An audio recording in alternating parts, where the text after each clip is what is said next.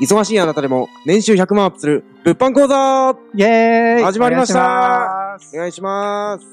えーと、今日は、えー、あのー、今週なんかも、服部半蔵くんだっけあそうですね。あー半蔵指定でしすない。のか。えーとじゃあお願い服部しますさんとねえーと、えーと、今日あのお話しするのが、まあ、あの、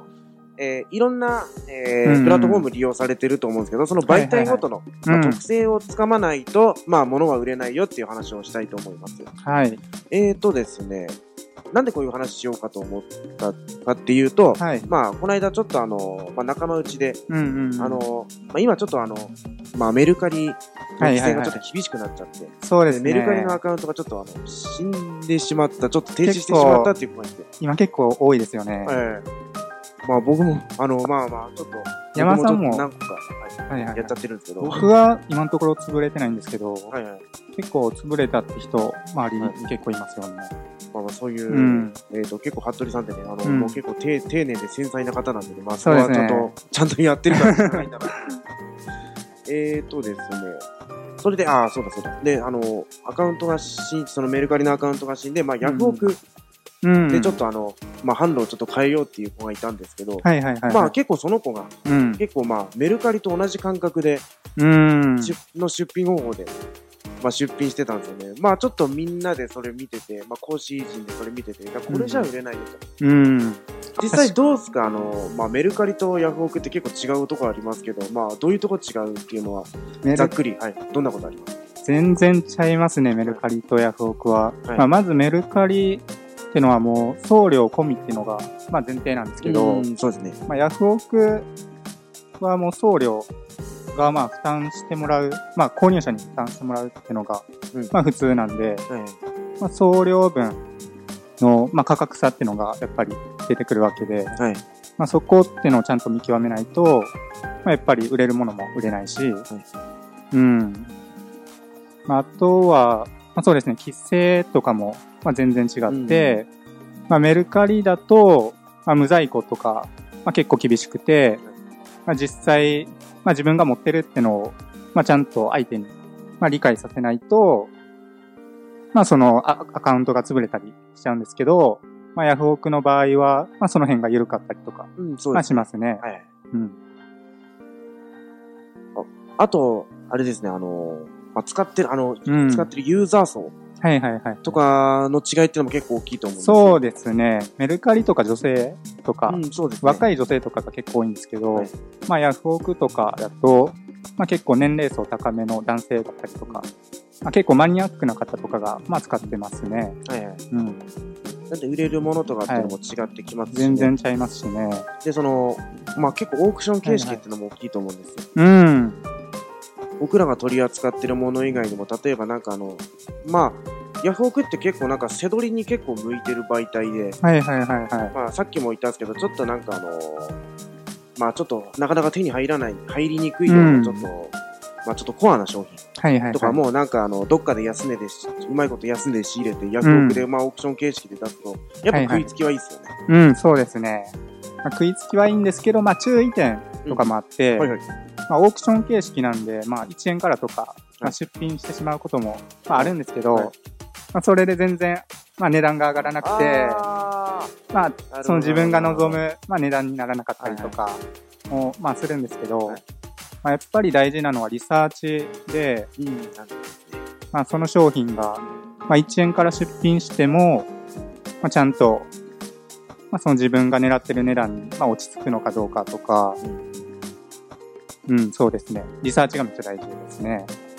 まあ、リサーチが大事っていうのは、その、うんまあ、どんな媒体でも共通。っていうかもそううビでジすネねスで、共通ですね。ビジネスで一番大事なのはやっぱリサーチ力ですよ。うんリサーチ力ないと、あの、どんだけいい商品取り扱ってても、はいはい。なんかはい安値で叩き売りしちゃったりとかして、うん結構もったいない、損することしか出ないんで、はいはい。今リサーチっていうのは結構大事ですね。で、そうんの、そうですね、その媒体ごとの特性ですね。うんこれはなんかその、まああの、どの程度の規模で、うんどういう人が使って、うこのん。どういううものが売れるのかと、じゃあ価格設定とかも、じゃあ媒あの媒体によって違うわけですよ違いま結局あすのね。一昔前に結構メルカリでもうあの、うんドライブレコーダーとか結構バカ売れしてたじゃないですか。はいはいはいはい。でもなんかぼちぼちなんかその価格競争によって値崩れがそう始ですねまって、うん。まあ、ちょっとメルカリでは、うんまあちょっと、まあ利益が取りにくい商品になってるんですけど、とかもありまですもね。実はね、まあまあまあ、ちょっとこれ、今ちょっとやってる人たちに、まあ朗報っちゃ朗報なのかな。あの、はいはメい、ル、まあヤフオクだとまだそうでもないんですよね。うん、そうですそれブレね。コーダーとか、まあまあ、未だに結構、うまあまあん、売れたりしますね売。れるんですけどね。なんでそうだ、もの、ものによってもね、全う然ん、メルカリでは利益取れない。ヤフオクでは利益取れるみたいなのもあるんで、うん、うん。そういうなんか特性をね、ちゃんと理解しようっていううん、ことを、まあ、ちょっと言いたいとかね。うん。あと、そうだな。まあそうですね。まあ一つの、まあ、プラットフォームっていうんですかね。はいまあメルカリとか、はいまあヤフオクとか、まあいろいろあるんですけど、はいまあ一つの、まあ、媒体に頼らず、まあいろんな媒体を見て、はいまあ自分が売りたい商品とかが、まあどの媒体やと一番高く売れるんかなとか、まあそういうのを考えていくのが、まあ大事かなって思いますね。リサーチして、その、その各媒体を使い分ける。そうですねま。あ、それできたらもう最強ですようね。ん。別になんかその、えー、在庫ごとに、あの、物ごとに、はいど。れで利益取れるのかっていうの分かってれば、うん。きちんと、えー、在庫が溜まることもなければ、うんうんうんまあちょっと、ああ、利益取れなかったっていうこともないんで、はい。その辺しっかり理解して出してもらえれば、うん。えーきちんと、まあ、まあビジネスは、息の長いビジネスが続けられて、続けられるのかなと思います。で今のところメルカリとヤフオクしか話してないですけど、うん他ってなんか媒体とかってありますかああ、例えば僕、うんあのー今使ってるのがジモティ、はいあ、ジモテジィ。モティが意外と熱いなっていう、えー、そうなんですね。はいちょっと、まあまあ、ちょっとこれはなんうかんその、まあコミュニティ、コミュニティで推奨してはいるはいそのスキームじゃないから、うんうん僕はなんか独自で検証してるって感じなんですけど、はいはいはい。まああの、例えばジモティーとかだったら、たうん、どういう特徴とかがありますかねあのですね、ジモティーではい。取り扱ってるものっていうのは基本的に、まあ、大きい、まあ、であかいー、家具とか。うん。古いっていうのがあるんですけど、うん。ただ、ここでなんかその、それこそその各は媒いはいはい体を組み合わせるっていうのがすごい大事で、うん。ヤフオクとメルカリってはい。家具とかめっちゃ履けるんですよ、実は。あ、そうなんですね。はい。まあ、これ言っちゃっていいのかな い、いと思います。家具とかは家い具とかめっちゃ履けるんですよ。はいはいはい。なんでかって、まあ、ひ結構皆さんもそうだと思うんですけど、うん実際問題自分で家具買いに行くのってめんどくさいっすよね。めんどくさいですね。まあまあ、人によっては車に積めないとか、どうしても配送に頼っちゃう。で、その配送料がバカ高いとか。配送料がば高いですよね。はい。うんその点、なんかジモティとか、その、うんと、人によっては、うん、うん。えっと、まあ、安い配送料で、うん。あのー、まあ、設置までしてくれる。うん。本体も安いし、配送料も安いからっていうので、まあ、うんジジモティで、その、頼んだりして、うんうん。するっていうのもあるし、あうの、ん引き取りに行けば、もう全う部、もうタダで持ってっていいですよみたいな人もいるんで、うん。まあ言ったらそれをね、薬クとか、メルはカいリはいはいで出しちゃえば、それで利益出る。ああ、山田さんはそれもやられてるんですねまあまあまあ、それもちょっとやってますね。で、どういうものが売れるかっていうのは、それはまあ、それもリサーチなんですけど、うんたまにね、本当に掘り出し物が、うん。に当たる時もあるんで、うん。一撃で本当利益、万とかいく時あります。あ、そうなんですね。で、うん、僕も実はジモティ使ってるんですけど、まあやっぱり、まあ大きいものとか、まあ家具とかですね、まあいらなくなった家具とか、まあ不要品とか、のはジモティが、まあ結構有効だったりするんですね。はいはい。で、最近だと、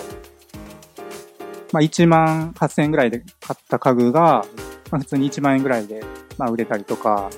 ああ、まあまあまあ。うまん、あ、そんなあの利益取れないまでも、なんか自分の不要品としてそうは、ですまねあまあ、全然もう、売ったりとかそのも。辺のディスカウントショップに売るよりはう全然いいん、ですね。全然いいですね。あまあとは、地域とかにもよるんですけど、あまーあ、大阪とか、まあ、東京とか、まあ、結構都心に住んでる都方市部は強い強いですね。強い人はないはい。そのためにちょっとなんか都市部になんか出張じゃないですけど、仕入れに行くのもありですけど、うはいん。あとあれなんですね、まあまあ媒体って言えばいろいろありますけど、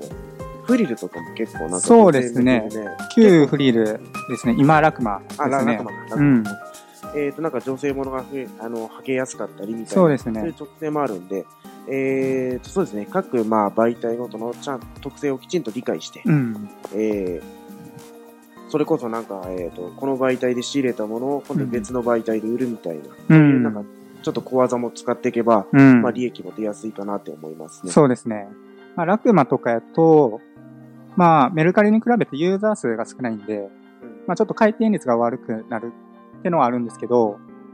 まあ、あれですね、販売手数料が、まあ、めっちゃ安いんですね。そうですね。なんで、まあ、売れた時に、はい販売手数料持っていかれないんで、まあ、その辺は強みではありますね。まあ、こんな風になんか、うん。各なんか媒体の特性とかもうね、もうあの結構惜しみなく、はいはい結構喋っちゃった感じですけどそうですね。でもなんかあの、はいこういうのって、やっぱり、うえー一人でリサーチしててもなかなかね、わ、かんないと思うんですよわかんないですね。なんで、まあちょっとなんか僕らみたいに、あの、うちゃんと専門でやってる人とはい絡んで、そういうなんか、えー知識とか情報っていうのを、うんあの、えーなんていうんですかね、あの、取り込みやすくするっていうのを、はい意味でも、なんかあの、僕らとどんどん絡んでほしいなって思うんですよね。そうですね。なんで、あの